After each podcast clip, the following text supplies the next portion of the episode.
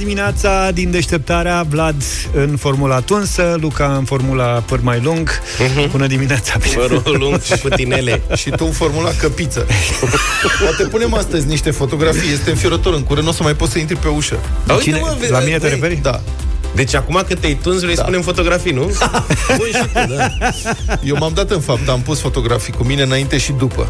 Bine, eu am, din punctul ăsta de vedere, avantajul că nici nu se vede mare diferență. Da. Între... Dar nici la mine, că uite, ea e la doar aici, aici în față puțin. Ai cu, ești barul ăla acolo. Ca reclama aia la Ariciu. Am zis că săptămâna asta mai rezist să nu le cer fetelor, cum se cheamă alea de prins părul Elasticele alea. Clame și trebuie, lucruri genul ăsta, da. Trebuie lipici sau ceva, nu da, cred da, că da. mai descurci cu clame sau cu astea. Mă rog. Dar arată so. drăguț, nu? E și ondulat așa un pic. Deci e ca și că ai avea niște chiftele mari puse pe cap. Asta. Cam așa. Necomestibile. Se actualizează lista animalelor permise sau nepermise la vreme de restricții de circulație. Știți că ne-am mai ocupat de asta. Da. Acum, până în weekend aveam așa, la animale așa, da, aveam câine, rață, papagal, Astea da. erau demonstrate că puteai să te plimbi cu câinele, rața sau papagalul fără să ai nicio problemă. Animale așa nu, pisică, pește, broască țestoasă. Ultimul caz era cu o bătrână care ieșise și ea să-și plimbe sărăcuța broasca țestoasă în tinerețe și, mă rog, oprisese poliția acum, erau mai în vârstă, au dat amendă, dar uh, avem actualizare. Deci, iată, o doamnă din satul mare a fost amendată pentru că a ieșit din curte să-și prindă porcul. Deci porcul, probabil... A, unde-i porcul, a întrebat jandarmul. S-au fi dus la păcănele, ca de obicei, după care îl caută în căști. Deci porcul adevărat. Porcul dispăruse pur și simplu și dâns din curte. A plecat porcul. S-a plecat și dânsat după el. Îmi sună cunoscut. Da. Baltacu. Da. Poliția a oprit-o, a amendat-o cu 2000 de lei pentru că n-avea completată declarația pe proprie răspundere. Era... Unde e lege, nu-i tocmeală. Băi, ce poți scrie? Doamna era exact ca polițiști în misiune. Deci de ce ar fi trebuit să... Activitate fizică intelectuală. Ce poți scrie? Deci am plecat în căutarea porcului. Caut porc. Nu ai acolo, trebuie să... Păi nu niște chestii. Da, da, există niște excepții cu pixul. Serios? Da, gen da, ITP, altele. pe păi, dar am tot aflat că mi-a plăcut că într-o vreme era de-aia un fel de poșta redacției la Radio Erevan, știi? Așa. tai pe net. Da. Domne, vreau să mă duc la țară, ce fac? Și ei răspundeau de la grupul de comunicare, comunicare strategică. strategică. Da, puteți trece cu pixul, schimbare domiciliu, nu știu ce. Dacă mă duc la, nu mai am ITP, da, treceți că mă duc la ITP la schimba rost, la or, practic poți face orice dacă ai un pix.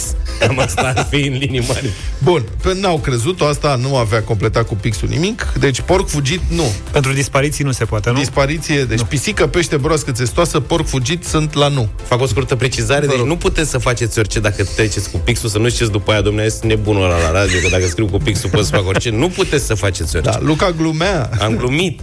Da, de asemenea, să știți că nu se acceptă nici oi fugite.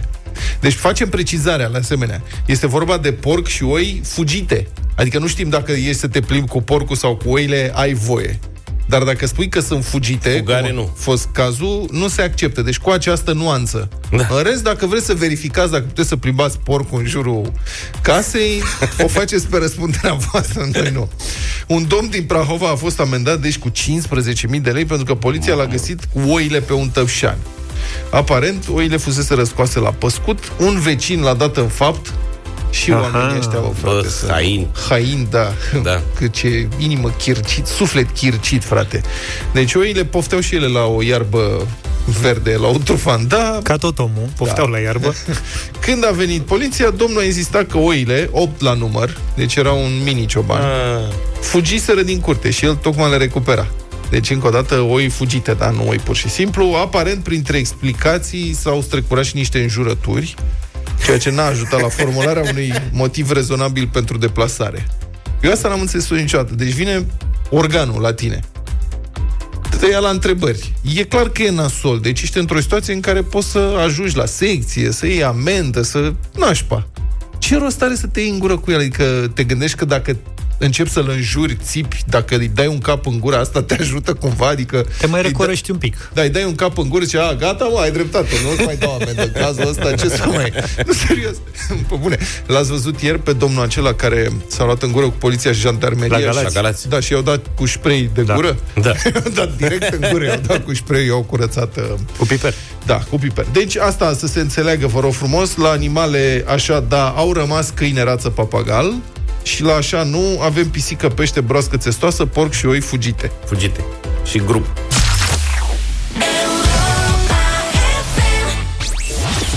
Rațiunea zilei de Cătălin Striblea la Europa FM. Bună dimineața, Cătălin, bine ai venit! Bună dimineața, domnilor, bun găsit tuturor! De la această oră, restricțiile din mai multe state europene sunt ridicate treptat, iar asta va avea un impact semnificativ și în România.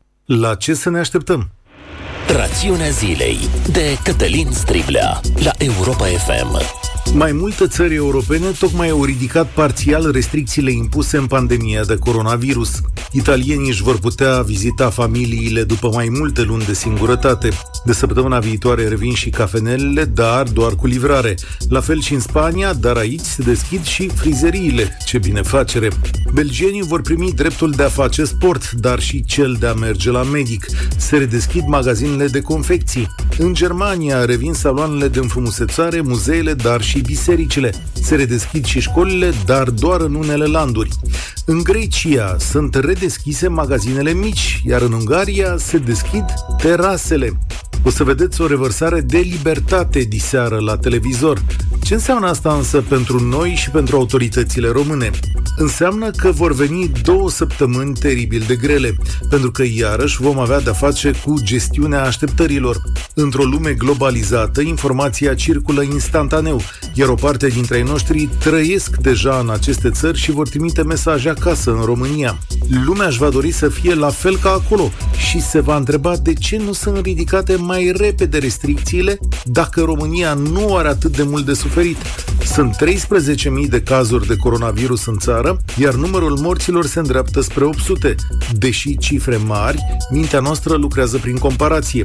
Iar comparația se face cu aceste țări unde dezastrele au fost uriașe. Ce pot să zici în cazul Belgiei, țară cu o populație mult mai mică decât a României, dar care are 8.000 de morți? Totuși, Belgia lasă populația să respire de astăzi. Luați și exemplul din America, unde sunt zeci de mii de morți, iar mai bine de jumătate dintre state vor redeschide parțial de astăzi. Adăugați presiunile economiei acolo unde sute de mii de oameni de la noi nu-și mai iau zilnic salariile. Răspunsul pentru asta este simplu și îl găsim în propria ogradă. Deși suntem guvernați de așteptări și de informații globale, salvarea vieții și a felului nostru de viață stau în ograda proprie, iar aici lucrurile nu sunt tocmai bune. România e pe un platou al îmbolnăvirilor, iar acestea scad o zi și apoi cresc din nou, într-o curbă numită fierăstrău. Asta arată că încă nu am trecut de vârful epidemiei și că trebuie să mai avem răbdare. Adăugați aici capacitatea de testare mai scăzută decât a altor state, dar și o medie a celor bolnavi de 46 de ani, ceea ce ne arată că majoritatea cazurilor sunt oameni activi, adică cei care de-abia așteaptă să iasă acum la muncă. Și mai e ceva. Spre deosebire de statele care azi ridică restricțiile, România nu are sistemul medical cel mai bine pus la punct. Din potrivă, nu putem concura la număr de paturi, ventilatoare, logistică, număr de medici cu niciunul dintre statele pe care le-am numit. De asta autoritățile române au doar scenariul prudenței, au ales sănătatea în locul economiei în care pompează bani de la stat. De asta, șeful cancelarei premierului Ionel Danca a anunțat în weekend că există și posibilitatea ca starea de urgență să fie prelungită dacă îmbolnăvirile nu scad. Vestea bună este că România a avut un weekend de 1 mai liniștit, fără mari mișcări de populație și asta poate prevesti o scădere a cazurilor. Totul e ca zilele următoare chiar să ne amintim că încă există restricții. Rațiunea zilei, Cătălin Strible a fost cu noi, revine la 1 și un sfert cu România în direct. Prieteni, am vrea să vă invităm să fiți reporterii noștri astăzi și să ne faceți câteva relatări, să ne trimiteți mesaje din țările în care uh, încep să fie relaxate restricțiile. Italia, Spania, Germania, Belgia. Belgia, mă rog, țările europene, oriunde ne-ați ascultat în Europa și uh, ați ați fost blocați în aceste țări în timp de mai multe săptămâni, luni la rând, din cauza epidemiei de COVID-19. Dați-ne un mesaj în cursul zilei de astăzi, ca să vă notăm numărul de telefon, să vă sunăm înapoi. Dați-ne un mesaj dacă vreți să intrați mâine dimineață, în direct, la deșteptare și să ne spuneți cum a fost și ce ați constatat astăzi, în prima zi de relaxare a măsurilor de izolare. Ca să ne pregătiți și pe noi să știm și noi cum va fi. Da. 0728 3 de 1 3 de 2 este numărul nostru de WhatsApp. Așadar, mâine uh, noi o să vă invităm să ne sunați, dacă ne ascultați din Europa și să ne spuneți cum s-au schimbat lucrurile de săptămâna trecută față de această săptămână. Ce înseamnă relaxarea asta, ce e posibil să faci, ce ați constatat. Uh, cu siguranță vom primi telefoane de la voi mâine dimineață, dar puteți deja să ne trimiteți mesaje și să ne spuneți că vreți să intrați în direct sau că aveți ceva de spus pe WhatsApp la 0728 3132 ca să notăm numerele de telefon să putem să vă sunăm, să ne organizăm nițel. Rămân aici la noi, le ținem până mâine calde și mai stăm de vorbă pe parcursul zilei de astăzi. 0728 3132, înscrieți-vă la cuvânt deja pentru mâine dimineață. Putem să vă mulțumim deja pentru mesajele pe care le primim din întreaga Europa 0728 111222. O să vorbim mâine dimineață despre relaxarea care începe astăzi în multe state, Spania, Italia, Belgia, vorbeam mai devreme, vă așteptăm mesajele. Acum la zi, tot așa cu un subiect, da, mai de acasă, noi și frații noștri moldoveni. Mă întreb dacă ați văzut uh, la știri povestea, un grup de medici și paramedici români au plecat în Republica Moldova să ajute, să ajute pe moldoveni. Să facă bine. Da, să se, mă rog, să rezolve acolo problema cu epidemia. Înțeleg că acolo măsurile de restricție se aplică într-un stil mai moldovenesc, așa. În fine, nu contează. Oamenii ajung acolo, în orașul Bălți. Orașul Bălți, unde este un primar de ăsta, un personaj, adică baronii noștri locali sunt mici copii pe lângă acest domn. Renato Usată îl cheamă. E unul care a și fugit în Rusia la un moment dat, uh, acuzat de implicare într-un asasinat politic, e ceva, adică N-avem un super să... personaj. Nu avem cum să comparăm baronii noștri cu ai lor. Da, adică măcar ai noștri nu au ajuns nu sunt la nivelul ăstuia da, da, da. caz. Pe măsură ce te apropii de Kremlin, nici. de Moscova, de zona aia, lucrurile derapează masiv. În fine, deci oamenii ajung acolo, are loc o mică festivitate de primire și premiere. Și li se mânează medicilor noștri niște plicuri. De la început. Bani. 1000 de dolari. În partea aia încă mai merge tare dolarul. Adică ei sunt... ei fiind mai apropiați de Moscova... Încă îi mai așteaptă pe americani. Da, sunt preocupați mai mult de americani. Noi suntem cu euro. Bun, și da. le dă câte un plic cu 1000 de dolari și le zice o să vă dau premiu și un curcan. La final, asta e că sunteți de-ai noștri și ăsta, Renato Usată, îi le spune, deci toată povestea este filmată. Și Usată îi le spune, eu așa face, adică aici așa se face cu medicii noștri. Primesc câte o mie de dolari în plic. Care e ceva tradițional. Da. da. și ăștia iau plicul, sunt foarte mulțumiți. Bun, scandal mare, apar imagine. Ceva, ceva obicei știau Stai, și... avem înregistrarea. Deci, ascultați un pic momentul care, încă o dată, este filmat. Toți uh, medicii din prima linie, la noi municipiul Bălți, au primit din partea mea câte un uh, premiu lunar de 1000 de dolari pe lună și deoarece dumneavoastră ați venit, devenit membrii uh, deja familiei din Balț, să spunem așa, deci și pentru dumneavoastră, din partea mea, uh, câte un uh, premiu și vă mulțumesc încă o dată din suflet pentru ce. Mulțumim frumos. Deci, asta, premiul lunar aplauze, chestii, știi? Deci premiul lunar pentru că așa primesc Să fie medicii. Primit. Da. Scandal mare în țară. Domne, ce porcăria asta, au primit bani, 1000 de dolari, păi de-aia s-au dus acolo să dea bani înapoi. Raed Arafat Doamne, n-au știut că erau bani înăuntru. No. Din moment ce le și spune. Adică le zice premiul lunar de 1000 de dolari. Asta e premiul lunar. Da. Plus curcan. Curcanul trebuie să-l dea înapoi. Bine, vreau opinia voastră, prieteni, despre acest incident. Dacă ați fi fost în locul medicilor respectivi, ați fi primit banii și mai mult, ați fi dat înapoi? Deci te duci undeva, te trimite firma să ai lucrezi undeva, nu știu, habar n-am, schimbi o țeavă, o treabă. Și vine proprietarul terenului și zice, eu sunt foarte fericit că ați venit și uite, din partea mea, dincolo de salariu, de nu știu ce, uite, aveți un premiu. O găină ai forțat un pic cu de lei. ăsta. Nu-i chiar așa. Nu-i chiar așa? Nu-i chiar așa.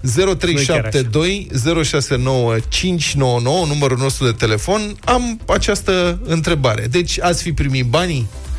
Ați fi dat bani înapoi? În ce condiții pot fi primiți niște bani uh, când te duci să lucrezi undeva de la clientul respectiv? Că ăsta, primarul, e clientul, nu? Așa este. 0728 111222 este numărul de WhatsApp. Primim și mesaje audio. Dacă ele vom difuza sub anonimat, dacă nu Da, vreți sigur să că spuneți da. cine sunteți.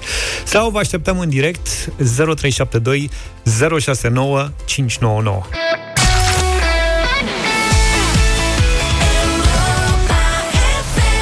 Try de la Pink 7 și 47 de minute Ne-am întors la banii noștri cei de toate zilele Da, o discuție despre bănuți astăzi, uh, scandal mare, vrem opinia voastră, asta știți. Uh, scandal mare după ce medici, mă rog, mai mulți medici și paramedici de la SMORT, care au mers în Moldova să ajute sistemul de sănătate acolo să lupte cu pandemia, au primit plicuri cu câte o mie de parai de la un potentat local.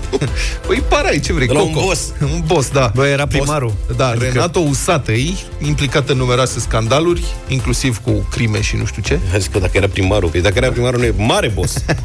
Bun, uh, deci au ajuns joi, a fost o mică festivitate acolo de întâmpinare, Renato Usate s-a filmat, le-a mulțumit, a anunțat că o să le dea și câte un curcan premiu și le dă premiul lunar. Cum le dă și la medicii moldoveni, zice Renato Usate.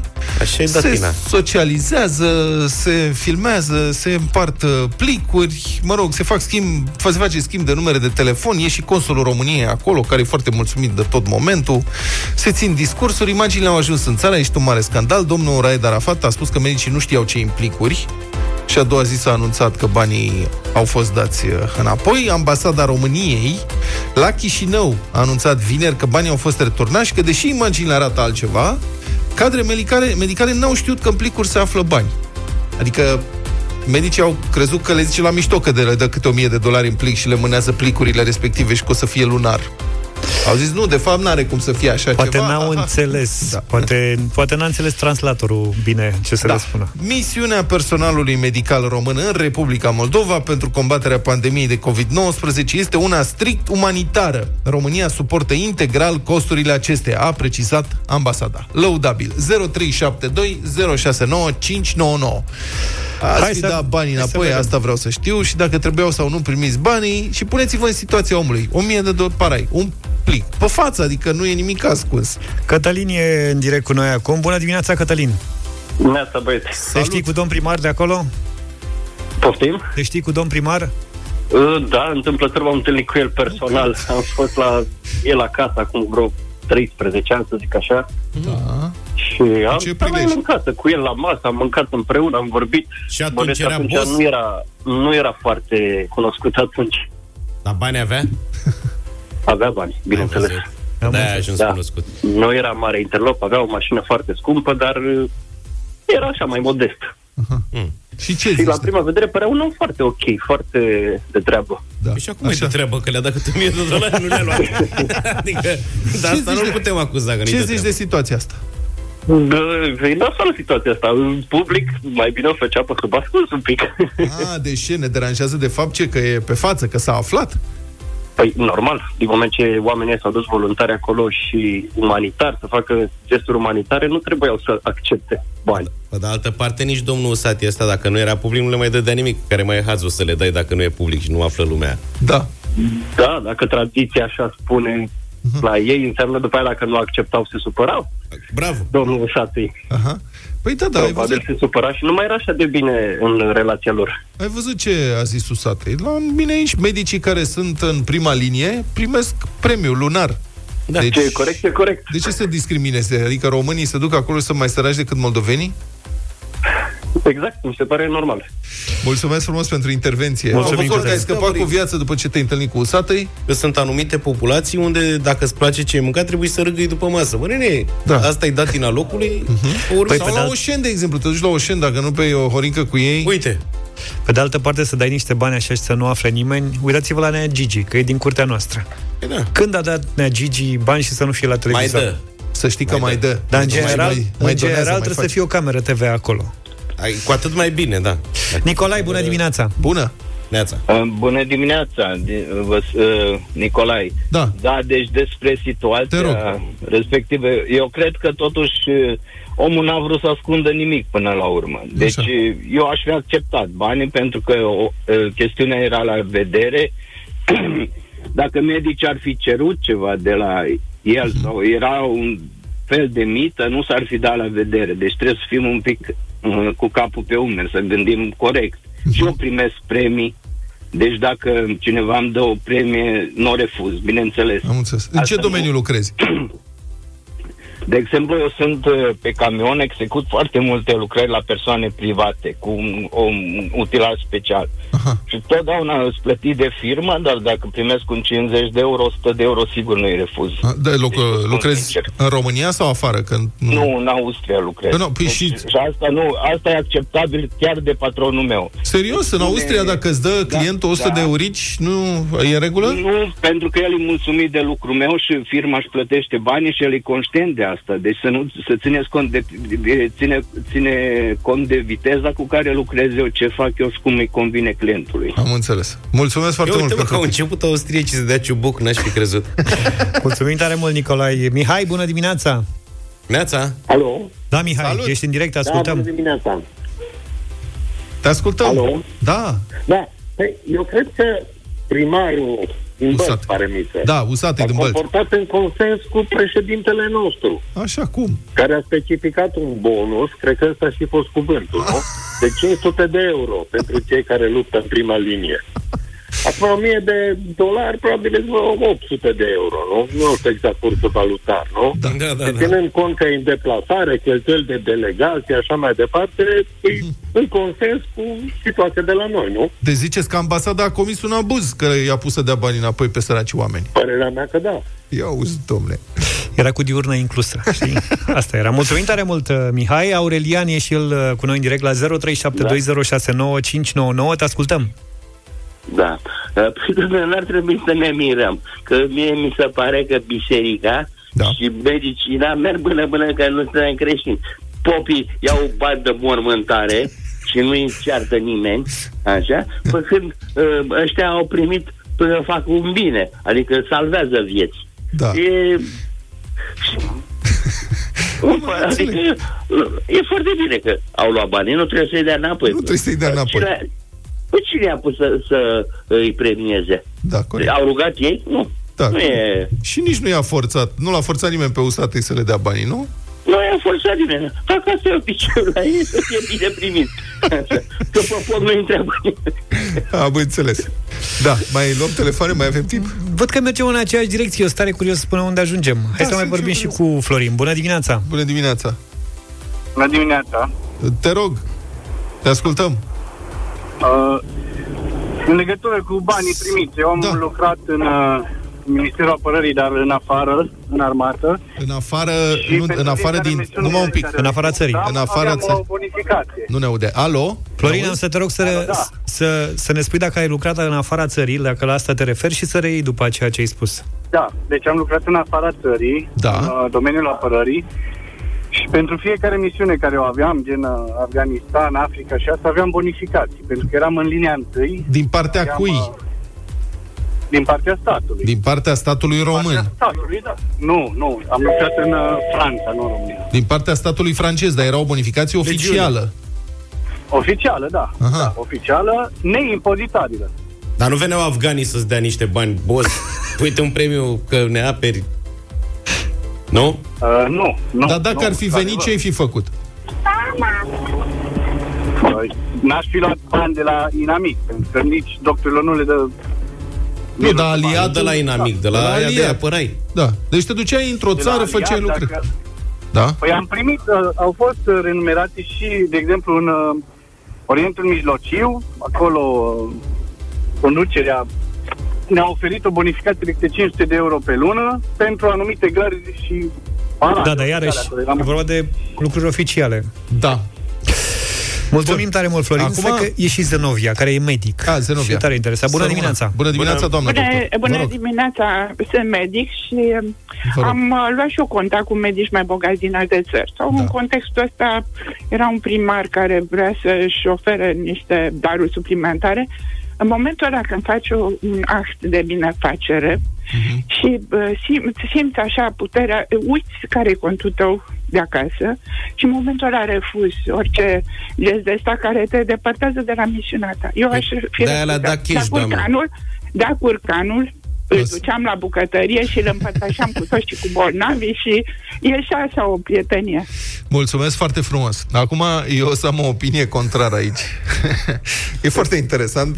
Mi-a plăcut mult uh, să vă ascult. Mulțumim foarte, foarte mult pentru toate mesajele. Să știți că nuanța este următoarea. Medicii aia nu s-au dus acolo ca particular, ci ca reprezentanța ai statului român. Mm. Exact așa cum a spus ambasada, într-o misiune umanitară. Oficială. Nu merge să iei peșcheș uh, și alte produse, de, deci să iei peșcheș în bani sau produse pentru că te-ai dus acolo într-o misiune umanitară. Ține, domnule, un pic de, uh, cum să spun, de respectabilitatea ta în situația asta. Dacă te duci să-i lucrezi omului ceva, o țeavă, un ceva, îi faci o groapă în curte, îi mai dai cu alifie și ăla vrea să-ți dea la sfârșit ceva, e în regulă. Dar situația când reprezinți statul român, trebuie să ai o anumită verticalitate. Știu că e complicat să refuzi un plic cu 1000 de dolari, dar cred că în cazul ăsta banii chiar trebuiau refuzați.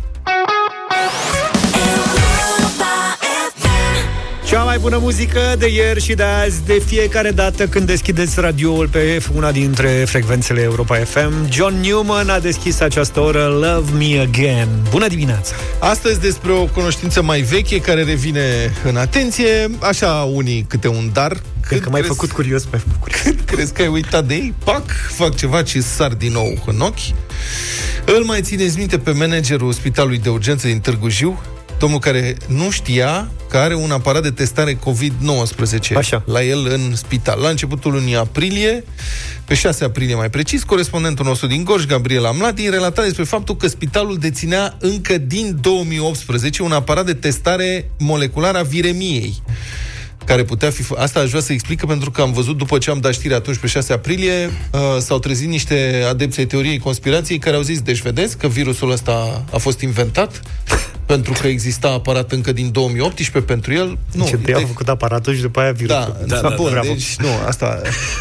Tehnologia de depistare a virusului poate fi folosită, știți? Înțeleg nu, că apar... nu s-au inventat aparatele astea acum luna asta. Ele există de mai mult timp. Știi că aparatul ăsta merge cu 5G. Numai așa merge și de asta. Acum Bun, deci aparatul respectiv, care exista acolo, putea fi folosit evident și pentru depistarea prezenței virusului SARS-CoV-2. Pentru că pentru asta fa- el asta face, depistează virus, știți? Uh-huh. Și atunci poate fi folosit și pentru SARS-CoV-2, mă rog. Și deși medicii de aici au anunțat conducerea uh, din uh, spital, conducerea spitalului de existență a aparatului, managerul a refuzat să ia în seamă. Și uite o bucată din corespondența lui Gabriel Mladin din 6 aprilie.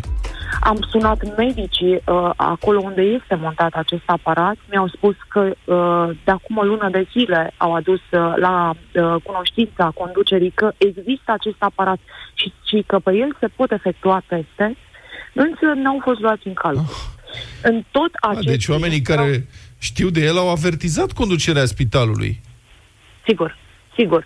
În tot, acest, în tot acest timp, aici la Gorj, pentru că știți foarte bine, la Gorj a fost înregistrat primul caz de infectare cu noul coronavirus, um, toată lumea se agita și spunea cum putem ajuta uh, spitalul, uh, cum putem să uh, facem și noi testele aici, să nu mai uh, fie trimise uh, la București, de exemplu la Institutul Național Matei Bal și acolo unde s-au făcut prima dată primele, practic, uh, uh teste uh, pentru de- depistarea noului coronavirus. Și uh, au pus mână de la mână și mai mulți oameni de afaceri de aici din Gorj au strâns bani au strâns undeva la 200.000 de euro pentru a achiziționa un astfel de aparat, pentru ca testarea să înceapă să se facă și în masă, sau mă rog, la uh, un nivel mai mare. Deci s-a mobilizat comunitatea locală, au strâns bani, 200.000 de euro ca să cumpere un aparat, pentru că în Gorj conducerea spitalului stătea cu fundul pe aparatul respectiv, spunea nu există. Asta nu se vedea. O fi crezut că e copiator. Da. Bun, a ieșit un mare scandal. Desigur, procurorii au început o cercetare penală acolo. Managerul uh, Dumitru Vienescu a fost nevoit să accepte evidența și, în consecință, să înceapă testările pentru COVID-19 cu aparatul pe care îl avea în dotare, dar groaza de virus a rămas mare. Aici, pe 10 aprilie, procurorii gorjeni au deschis un alt dosar penal după ce s-a aflat că un medic de la spitalul respectiv ar fi refuzat să trateze bolnavi de COVID-19, trimițând în loc asistenta șefă. Deci ai du-te, du-te, du-te, du-te tu, că pe mine mă bufnește râsul. Cum asta ar fi. Pe 24 aprilie, managerul spitalului, domnul Vienescu, a solicitat oficial Ministerului Sănătății ca la spitalul condus de dânsul să nu mai vină bolnav de COVID-19, să nu mai trimită bolnav de COVID-19, să scoată spitalul de pe uh, lista de spitale COVID. Directorul a cerut să fie stabilit o altă unitate medicală din județ ca spital COVID. Pentru că nu vrem, domne, să avem de-a face noi cu virusul ăsta, nu vrem să testăm, nu, nu ne place, nu. Și solicitarea a înfuriat oficiale din Ministerul Sănătății, a scris ziarul Libertatea, cererea a fost respinsă, deci asta e ghinion, nenorocire. Acum, după, ziceam, după cum ziceam, managerul revine în atenție. În spital au apărut câteva cazuri de infectare cu COVID-19, printre cadrele medicale aparent din cauza nerespectării procedurilor de protecție, în sensul că s-au făcut grupuri la cafea și țigări, potrivit anchetei epidemiologice. Deci știa domn director de ce nu vrea să mai fie spital COVID? Pentru că uite ce se întâmplă. Nu ne putem abține de la cafea și țigări și bârfă și ne îmbolnăvim din cauza asta. Ce să facem? Și a fost testat și managerul, chiar cu aparatul PCR din spitalul său. Evident, care e folosit acum intens pentru testarea suspecțiilor. Surpriza e și pozitiv. Dar ce să vezi, dânsul a refuzat să accepte rezultatul. A zis că nu, din moment ce aparatul nu este pe lista uh, ministerului, pe lista oficială a aparatelor care testează, că nu e pe lista cu ordine de ministru, nu se poate accepta rezultatul. Deci, întrebat de libertatea, dacă e adevărat că a fost depistat pozitiv, managerul Vienescu a spus duminică, nu, n-am fost depistat, încă aștept rezultatul. Dar el, conform de DSP, fusese depistat încă de vineri.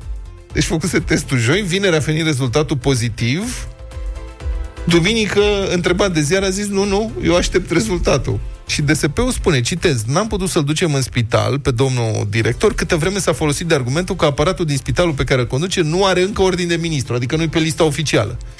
Deci, practic, potrivit domnului director, dacă n-are dosar cu șină, virusul n-are voie să-l infecteze. Nu, asta era cum era pe vremuri când te lua radarul și puteai să faci contestație că nu e omologat rar. Da. De, aveau tot felul de... Da, nu e omologat hibe. metrologic. Exact. Da. Deci aparatul spune, domnule, ești bolnav. Nu, domne, că nu e aparat omologat. Nu dau în judecată. Păi, folo- Matale folosește aparatul ăsta în spital pentru testarea suspecților, adică aplici procedurile de internare și așa mai departe. La mine nu merge, mm că na, eu știu. Mm-mm. N-e, nu e mecherie acolo. da.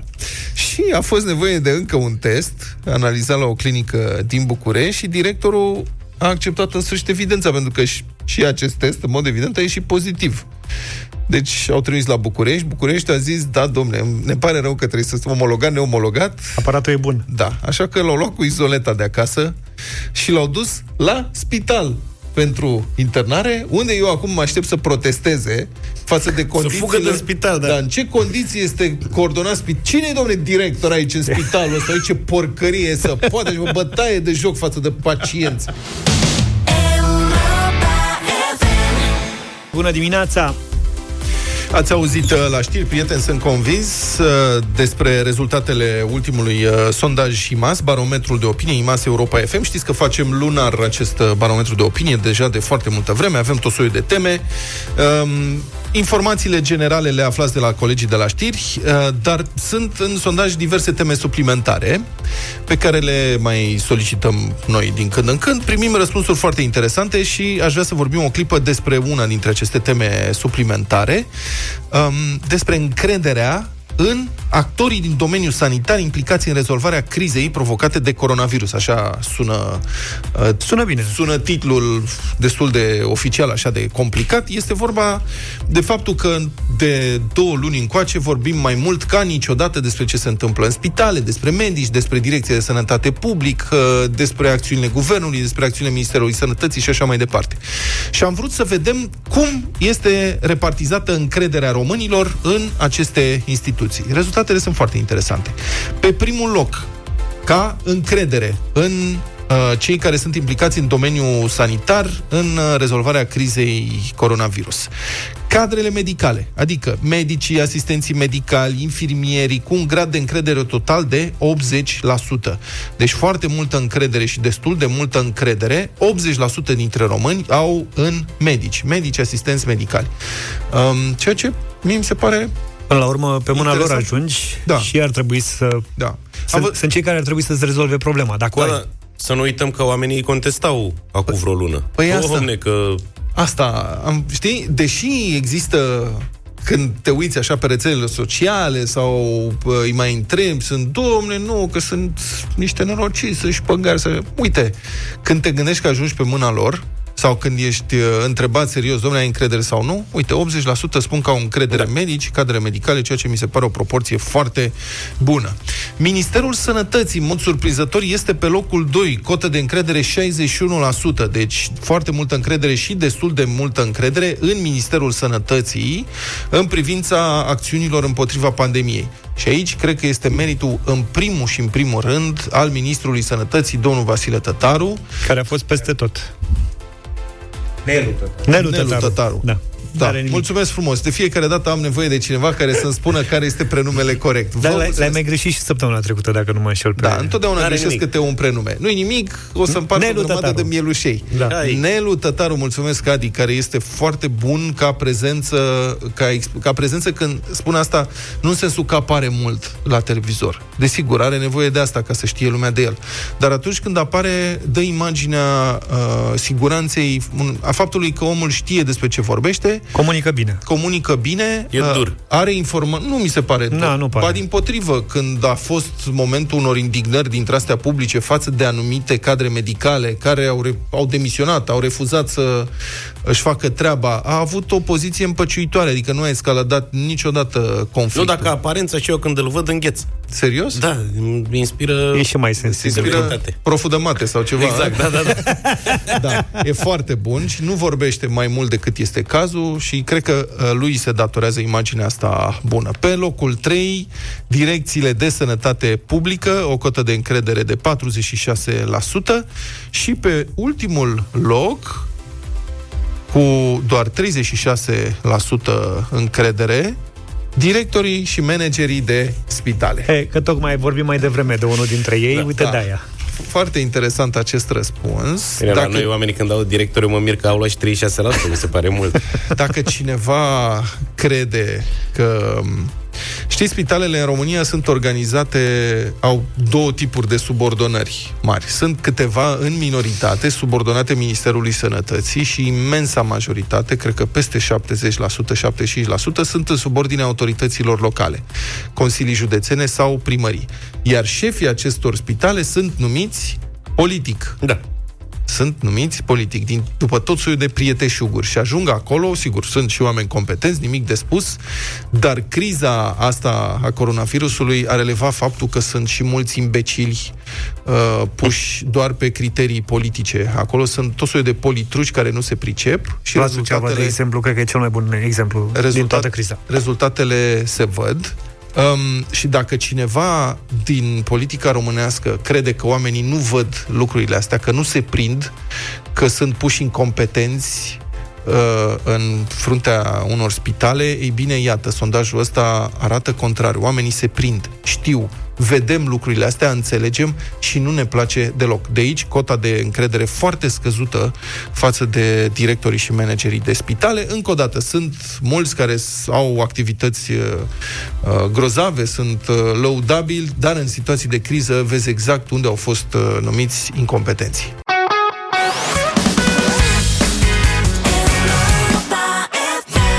8 și 35 de minute înainte să ne fi născut, am ascultat The Motans la Europa FM, radioul pe care îl ascultați când aveți nevoie de informații despre ce se întâmplă acum în țară și așa, în lume. Așa este, adică Europa FM. Pentru că, prieteni, noi, în rândul temelor suplimentare pe care le-am pregătit uh, în uh, sondajul IMAS... Că tot am vorbit de el mai devreme. Că tot vorbim, da? da? Am vrut să testăm și care este gradul de încredere al vostru în radiourile din România. De fapt, nu doar al vostru, grad de încredere a românilor în radiourile pe care le ascultă în țara asta, pentru că radio a rămas una dintre sursele importante de informare, mai ales în această perioadă, și am adresat în acest sondaj național următoarea întrebare. Care sunt posturile de radio folosite drept surse de informare despre evoluția epidemiei de coronavirus? Deci am vrut să testăm uh, care este ierarhia posturilor de radio în care românii au încredere ca să se informeze în timpul epidemiei. Pe primul loc, cu aplauze și tobe, Europa FM 25,2%.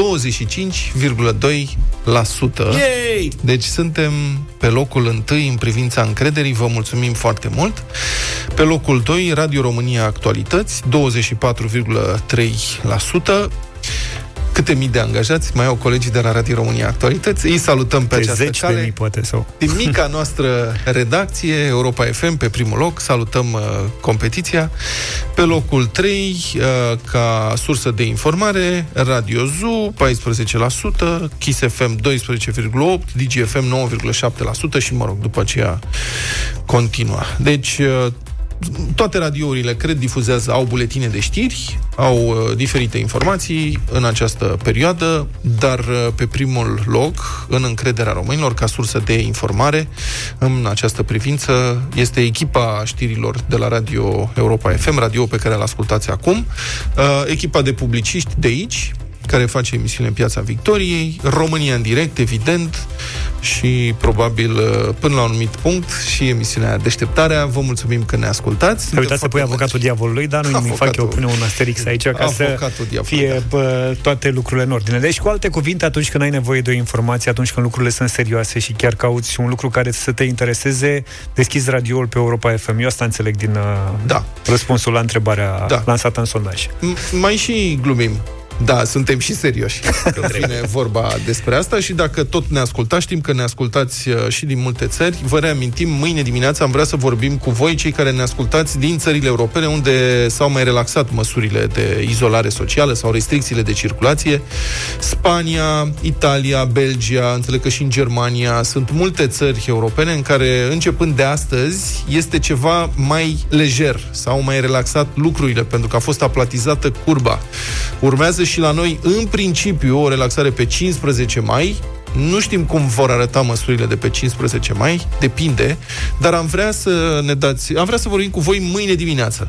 Și pentru că sunt orele de așa natură, adică atunci când la noi aici este 8, în, în partea din vestul Europei este mai devreme, uh, vrem să uh, intrăm în legătură cu voi încă de azi. Deci dați-ne mesaje pe WhatsApp la 0728 3 de 1 3 de 2 dacă ne ascultați din Spania, din Italia, din Germania. Germania, în primul rând, în Din aceste Anglia. țări. Și în Anglia nu cred că Nu s-a s-a- relaxat nu s-a încă relaxat, nimic. nu. Deci Spania, Italia, Germania în primul rând. Dacă ne ascultați de aici, vrem să știm de la voi ce înseamnă, ce diferențe ați constatat, cum a fost viața până acum, cum este începând de azi și noi vă notăm mesajul, vă sunăm și intrăm în direct mâine dimineață la deșteptare. În uh, România, știți cum se spune că frica păzește pepenici, probabil că numărul mic, mă rog, relativ mic de cazuri de COVID-19, comparativ cu alte țări europene, uh-huh. că dacă stăm să comparăm cu Italia sau cu Spania, na, um, numărul ăsta mic se datorează faptului că românii se tem mai mult ca alți europeni de o internare într-un spital românesc, dacă ajungi la, știi cum, dacă la spitalul duci- nostru te duci cu o boală, pleci cu... Știi cu ce te duci, nu știi cu ce pleci. Așa e, uite, vezi? Da. Deci autoritățile mai sunt cum sunt, nu credem noi că guvernul face bine, oricum noi știm întotdeauna mai bine tot. Da, da, da, da. Dar până la urmă, deci nu credem că ne spune guvernul să stăm la dista, să facem distanțare socială. Dar știm noi că trebuie să facem distanțare socială ca să nu ajungem la spital, da? O fac pentru că știu eu, nu că îmi spui tu. Cam asta e. Da, uh, există însă și un ricoșeu al acestei stări de fapt, până la urmă, că probabil, probabil că mulți se feresc să mai meargă la medic în această perioadă și astfel își uh, neglijează diverse afecțiuni. Suntem medici noi, paracetamol și un, un uh, cum se cheamă? Aspirină. O aspirină. Da. Asta și rezolv toate problemele în România. Mai că mi-a hotărât, de exemplu, că în perioada asta nu se îmbolnăvește. E Dacă ești decizia un ei. antibiotic, reușești să-l iei cumva de la farmacie, s-a rezolvat problema. Dar nu e bine să neglijăm uh, afecțiunile sau semnele de boală, că, mă rog, să nu se agraveze. Cum poate fi rezolvată situația asta? Ce-i de făcut? Am sunat un medic să-l întrebăm. Uh, vorbim Bună dimineața cu doctorul neurochirurg Horațiu Ioani. Bună dimineața, domnule doctor. Bună dimineața! Bună dimineața! Bun. Cum putem să avem acces la medic în vremea izolării? Se vorbește foarte mult de telemedicină. Puteți să ne explicați? Că știu că sunteți implicat într-un astfel de proiect. Da, da, da, mulțumesc.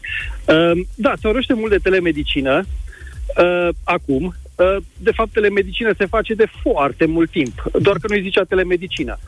Uh, da. De foarte mult timp, uh, pacienții trimit către medici informații medicale pe mail sau uh, cer uh, soluții pe telefon sau uh, discută pe FaceTime sau uh, se trimit și se primesc documente medicale în format electronic, se dau sfaturi într-un format electronic.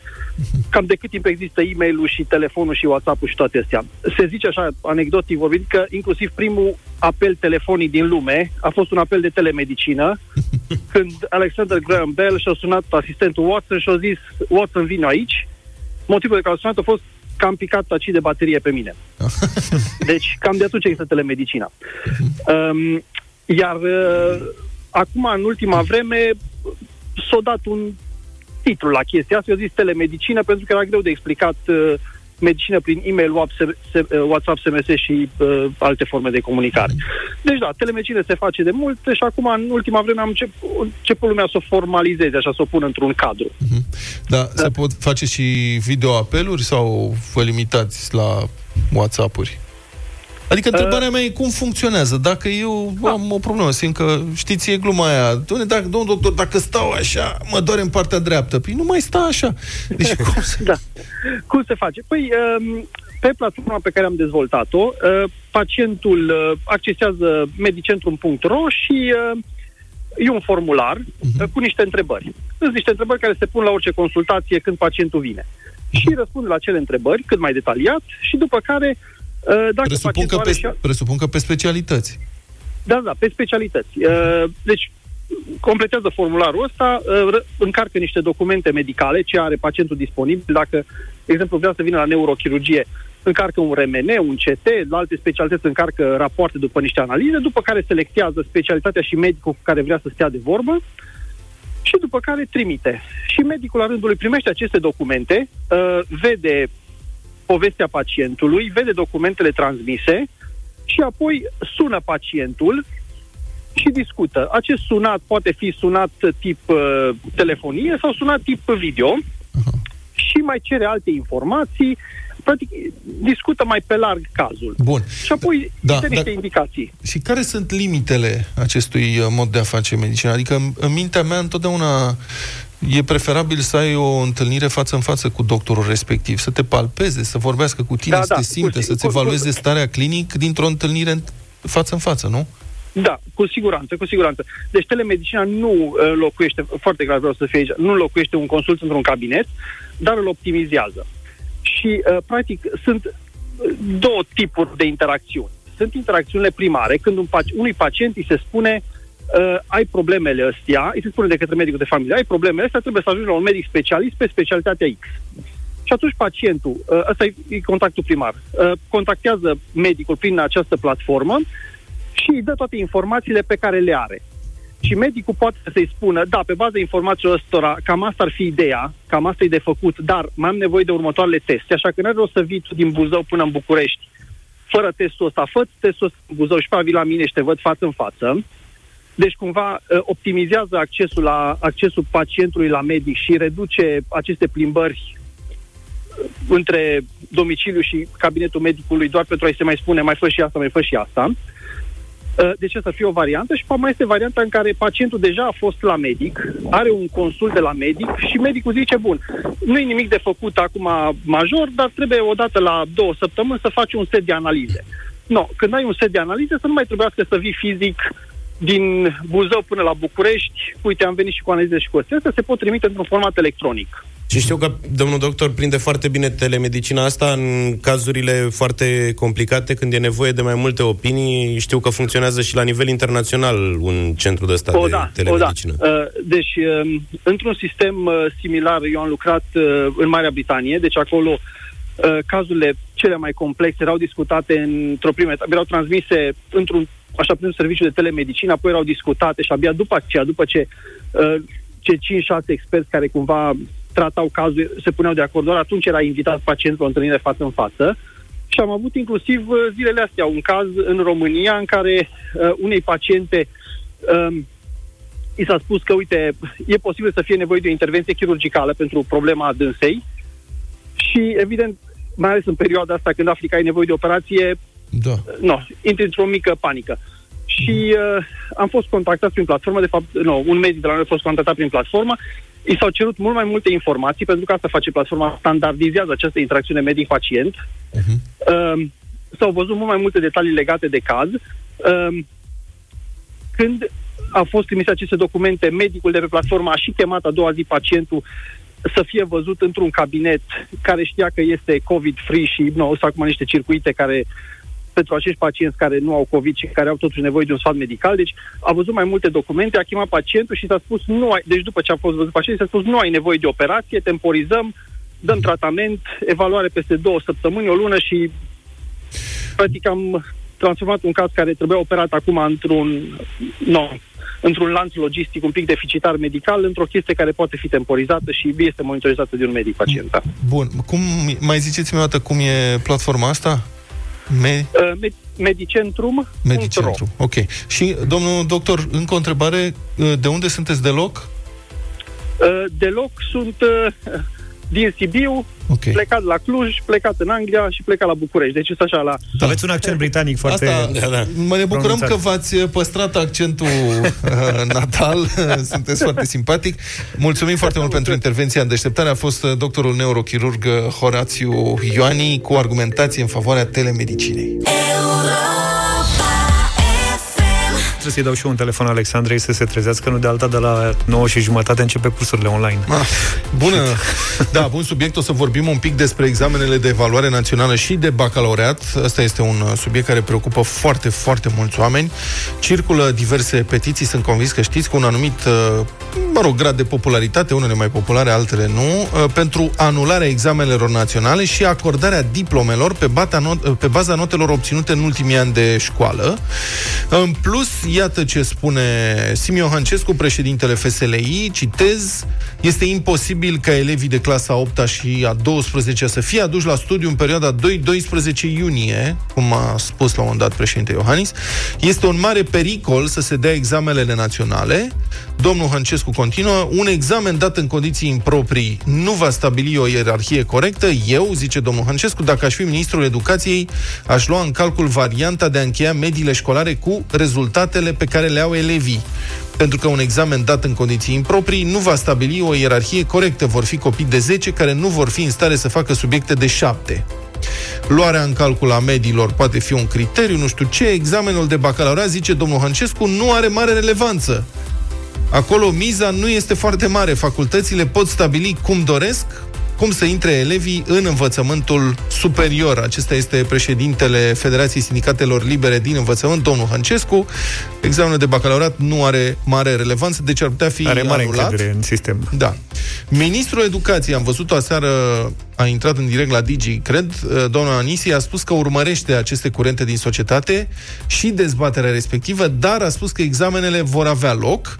Citez, decizia este deja luată și anume că examenul de evaluare națională începe pe data de 15 iunie, cel de bacalaureat pe data de 22 iunie.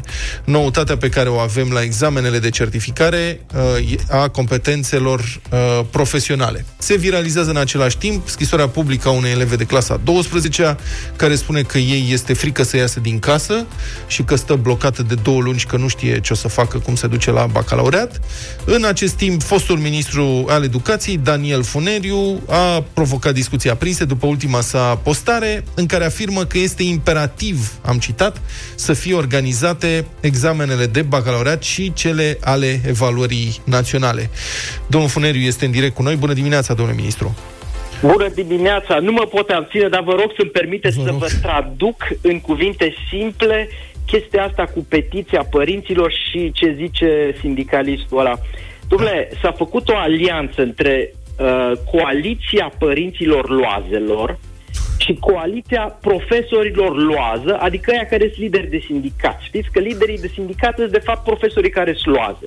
Și această coaliție a loazelor căreia nu-i convin examenele, căruia, cărora nu, deci aceste coaliții nu-i convin ierarhiile, nu-i convin examenele, nu-i convin lucrurile cinstite, Uh-huh. Sigur că vor să dăm bacalaureatul la toată lumea. Ei, acum, situația da. e foarte simplă. Domnul ministru, numai un pic, fapt... nu credeți, stați așa, vă, vă întreb, serios, nu credeți că da. unii chiar au motive justificate? Adică uh, unii poate chiar se tem cu adevărat de uh, cazurile de COVID-19, de uh, deci, contagiune. Asta vreau să vă clarific acum. Auziți, asta vreau să vă clarific acum. Pentru că, de fapt, sunt trei paliere ale discuției. Unu, palierul sănătății. Da. Bacul peste două luni.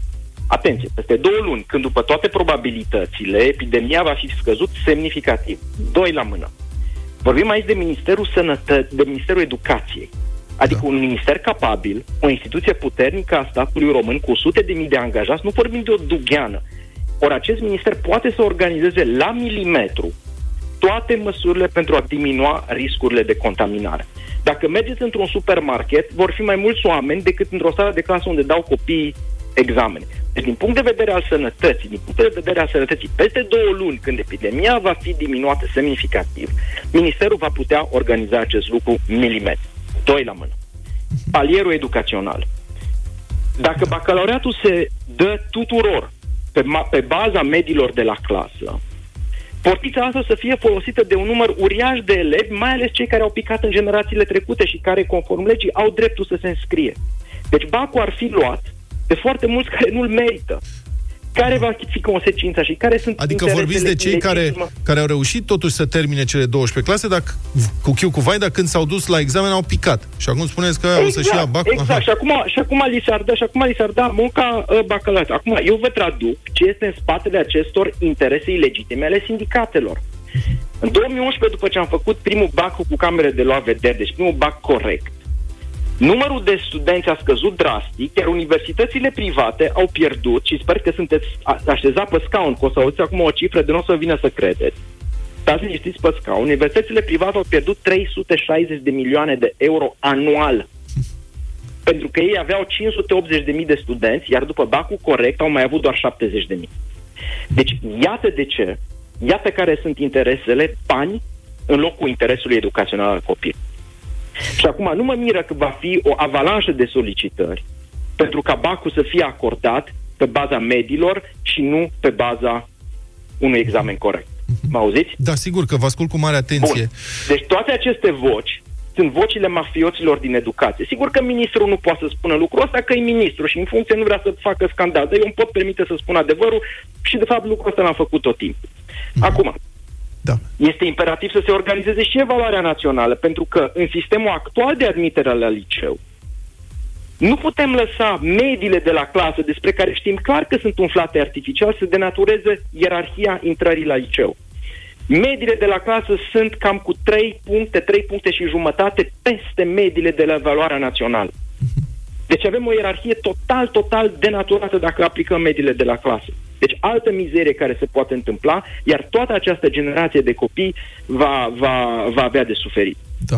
Dumneavoastră ați vorbit despre scrisori care vor să se rămână acasă. Ei bine, eu știu de foarte multe scrisori ale elevilor care cer să organizeze bacalaureatul. De fapt, am să și pun una la mine pe Facebook și vă invit să intrați. Uh-huh. Da, eu vă mai spun un lucru. Vă rog. Mai este un palier. Da. Palierul simbolic.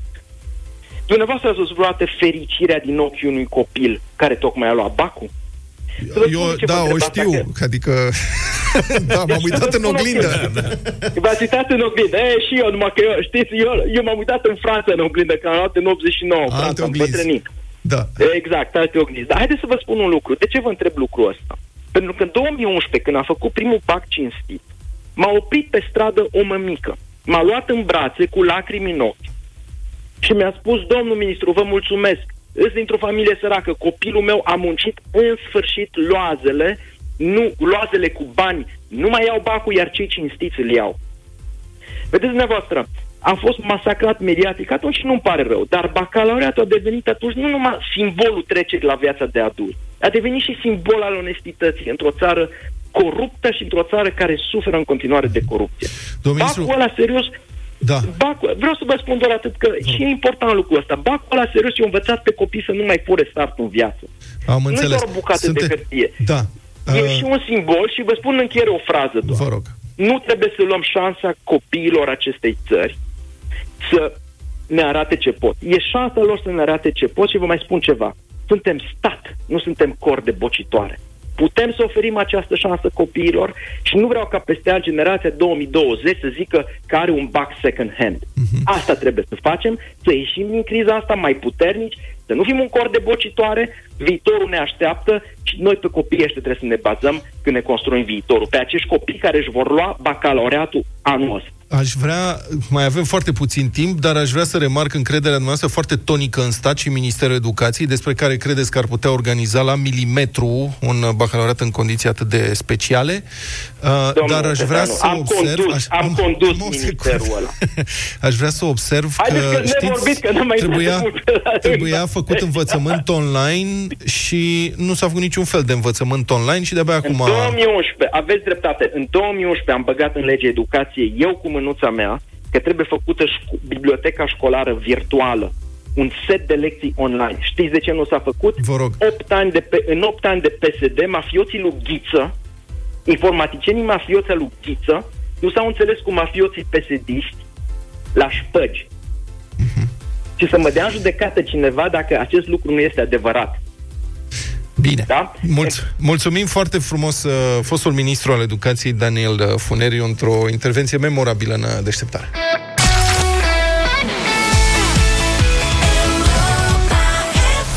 Așadar, despre viață, putere și speranță într-o nouă seară altfel la Europa FM. În seara asta de la 9, până atunci însă avem și noi propunerile noastre pentru bătălia hiturilor. Domnul Petranu?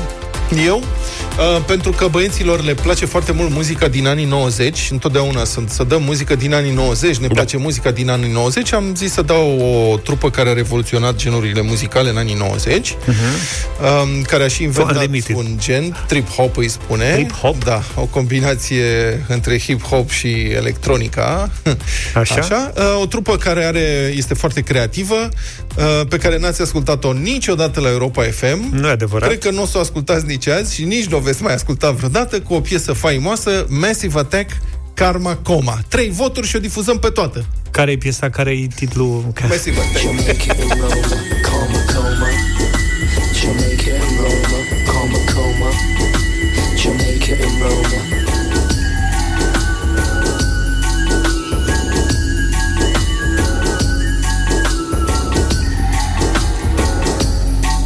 Așa e toată piesa, nu?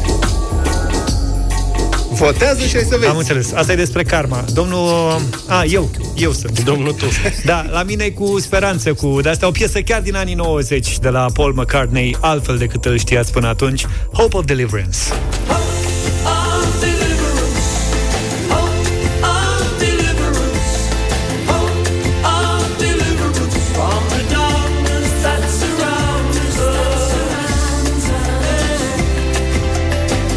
Asta de la mine. Iar de la mine eu sper să ne vindecăm de toată afacerea asta cu Molima și pentru asta am apelat la un grup de inși conduși de Michael Jackson care au cântat la un moment dat Kill the World. Am înțeles. Dar și că adică eu, vindecați lumea. Eu nu știu, tot nu știu despre ce piesă vorbești tu aici. Acum am dau seama. Vrei Heal the World de la Michael Jackson sau, sau We Are the World de la... Heal the World. Am înțeles. Asta e numai Michael Jackson atunci. Ca să, să, să Bine știe. și așa. Mersi.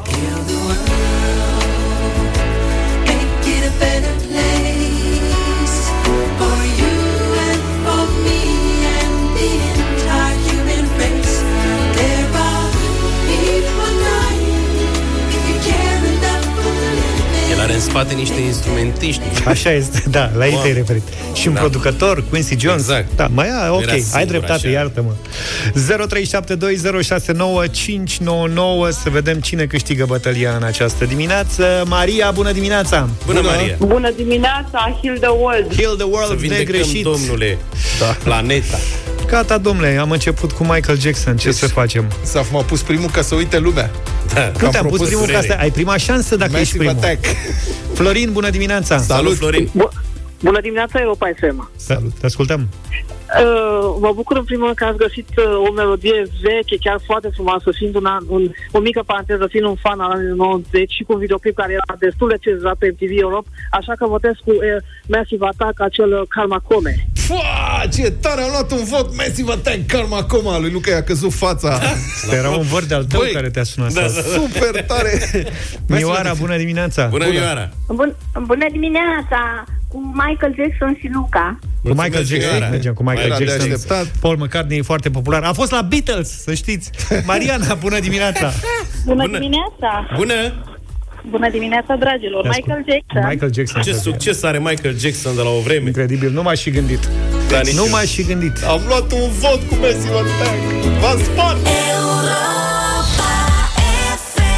Europa FM îți aduce știri bune în vremuri rele. A venit uh, vremea bilanțului și pentru donațiile făcute de ONG-uri în lupta cu pandemia de coronavirus. Este vorba despre datele centralizate de Asociația pentru Relații Comunitare printr-un chestionar la care au răspuns 80 de organizații. Rezultatele arată că în șapte săptămâni ONG-urile au cumpărat echipamente și aparatură medicală în valoare de aproape 14 milioane de euro. Printre altele, au fost cumpărate 116 ventilatoare, 21 de aparate de testare, peste 30.000 de teste PCR, peste 40.000 de combinezoane, peste 1,5 milioane de măști chirurgicale, aproape 500 de mii de măști cu filtru, precum și peste 10 tone de produse alimentare și de igienă pentru personalul medical, pacienți, persoane carantinate, izolate, vârstnici, ori persoane din centre sociale. Printre cele 80 de organizații care au contribuit la acest efort se află Asociația Inima Copiilor, Asociația Zi de Bine, Asociația Maria Holzhauser, Asociația Declic, Asociația Voci pentru Democrație și Justiție Vedem Just, Funky Citizens, Magic Camp, Salvați Copiii România și Un Singur Cluj. Evident, nu le putem enumera aici pe toate. Lista completă o găsiți pe site-ul nostru cu mențiunea că patru organizații au dorit să rămână anonime. În altă ordine de idei, pentru că școala online a devenit obligatorie, Fundația Orange vine în sprijinul elevilor care au acum nevoie de o tabletă, iar părinții nu au bani să le cumpere una. Astfel, elevii din 50 de școli vor primi în custodie cele 1500 de tablete pe care le foloseau la școală în programul Digitaliada. Distribuirea tabletelor care îi vor ajuta pe elevi să participe la cursurile online ținute de profesorii lor, va începe chiar de azi. De asemenea, Fundația Orange a lansat împreună cu Asociația Ateliere Fără Frontiere o campanie internă de strângere de echipamente de la angajații Orange. Echipamentele vor fi recondiționate și trimise în școli din comunități defavorizate.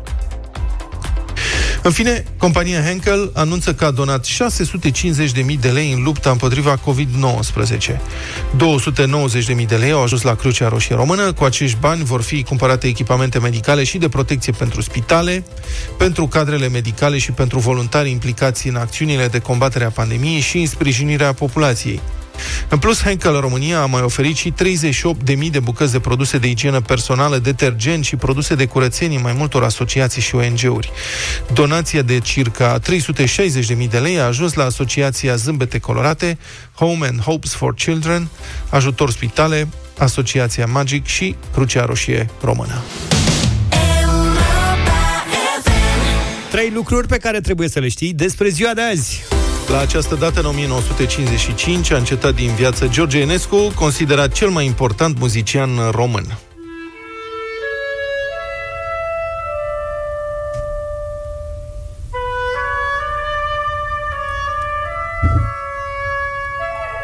Enescu s-a născut în județul Botoșani în 1881.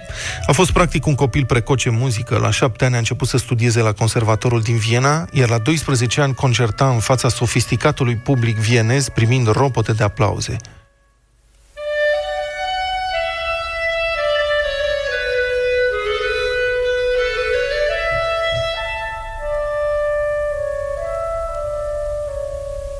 A absolvit la Viena printre primii, apoi și-a continuat studiile muzicale la Paris. La 17 ani a debutat în capitala franceză în calitate de compozitor cu suita sinfonică Poema Română. A revenit în țară și a început să susțină concerte de vioară, a fost invitat la Peleș și a devenit unul dintre artiștii susținuți și promovați de Casa Regală. În anii 1901-1902 a compus cele două rapsodii române, câteva acorduri din prima, ascultăm acum,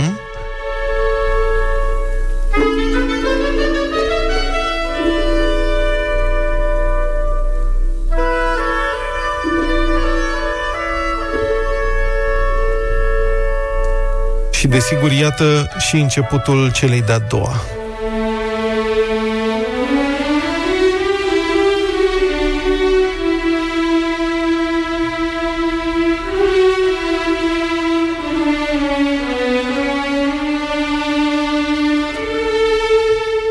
Aici, Radio Europa FM.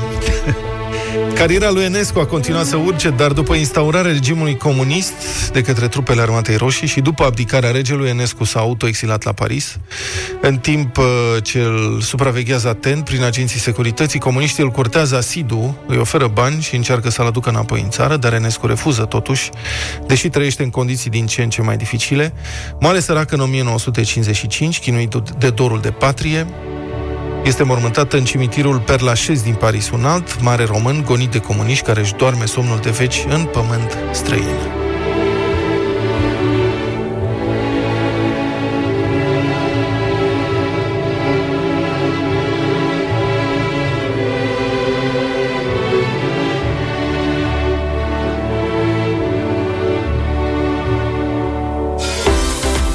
Angel Iordănescu împlinește astăzi 70 de ani. Antrenorul secolului 20 a intrat în istorie după ce a condus echipa națională la campionatul mondial din 1994.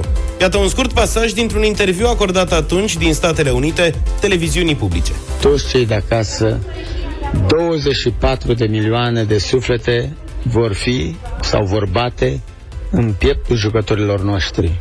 Sper și cred că jucătorii noștri vor simți această putere invizibilă care să-i ducă din nou la victorie. Eram 24 de puteri invizibile atunci, Mulți. 24 de milioane, da. Angel Ordănescu a fost și un fotbalist excelent, a jucat doar la Steaua în România și este cel mai bun marcator din istoria clubului în campionatul național cu 146 de goluri.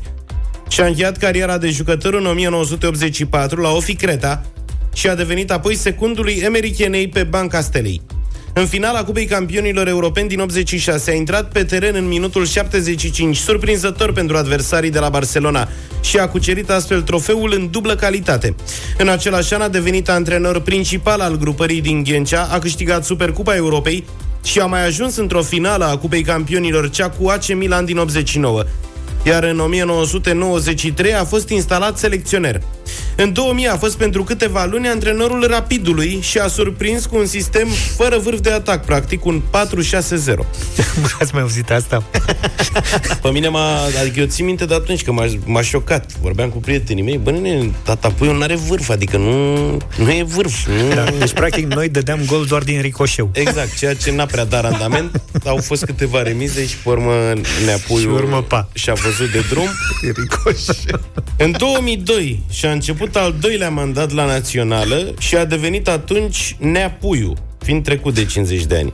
A treia și ultima campanie la conducerea tricolorilor a fost în 2014-2016, când era deja tata Puiu. Remarcați și apelativul se schimbă odată cu vârsta. Da, Uite, Puiu rămâne... Da, și o înregistrare mai de aici, din 2015. Ia. Personal consider că, dacă mi-amintesc bine și sunt convins că nu greșesc, am, luat, am preluat echipa națională pe locul 21.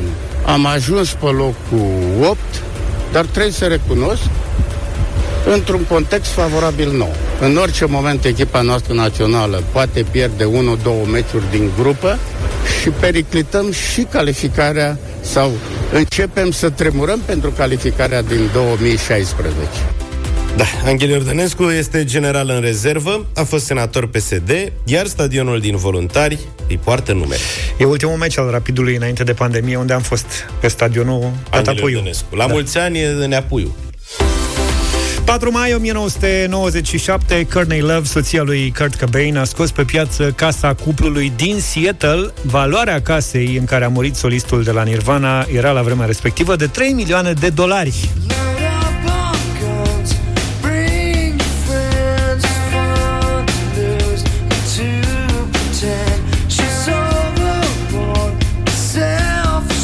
Casa s-a vândut destul de repede în ciuda faptului că anexa unde Kurt și-a luat viața a fost distrusă de renovările care au avut loc, sau poate tocmai de aceea. Uh, căsoiul, pentru că era de fapt un căsoi, construit în 1902 și cu un teren de 8.000 de metri pătrați, uh, este locul pe care Cobain și Love l-au cumpărat în 1994 cu un milion și jumătate de dolari, aproximativ 2 milioane și jumătate în valoarea de astăzi. Căutând detalii despre casă, am descoperit că aceasta a fost scoasă din nou la vânzare la finalul anului trecut pentru 7 milioane și jumătate de dolari. Uite că prețurile cresc și în Statele Unite și ăștia lucrează cu dolari exact cum fac și ea la Chișinău, din ce am Da, observat da, da, în da. dimineața asta. Pe prima aici, rămânem cu Nirvana, The Man Who Sold the World. Ne întâlnim mâine dimineață pe la 7. Numai bine! Toate bune! Pa, pa!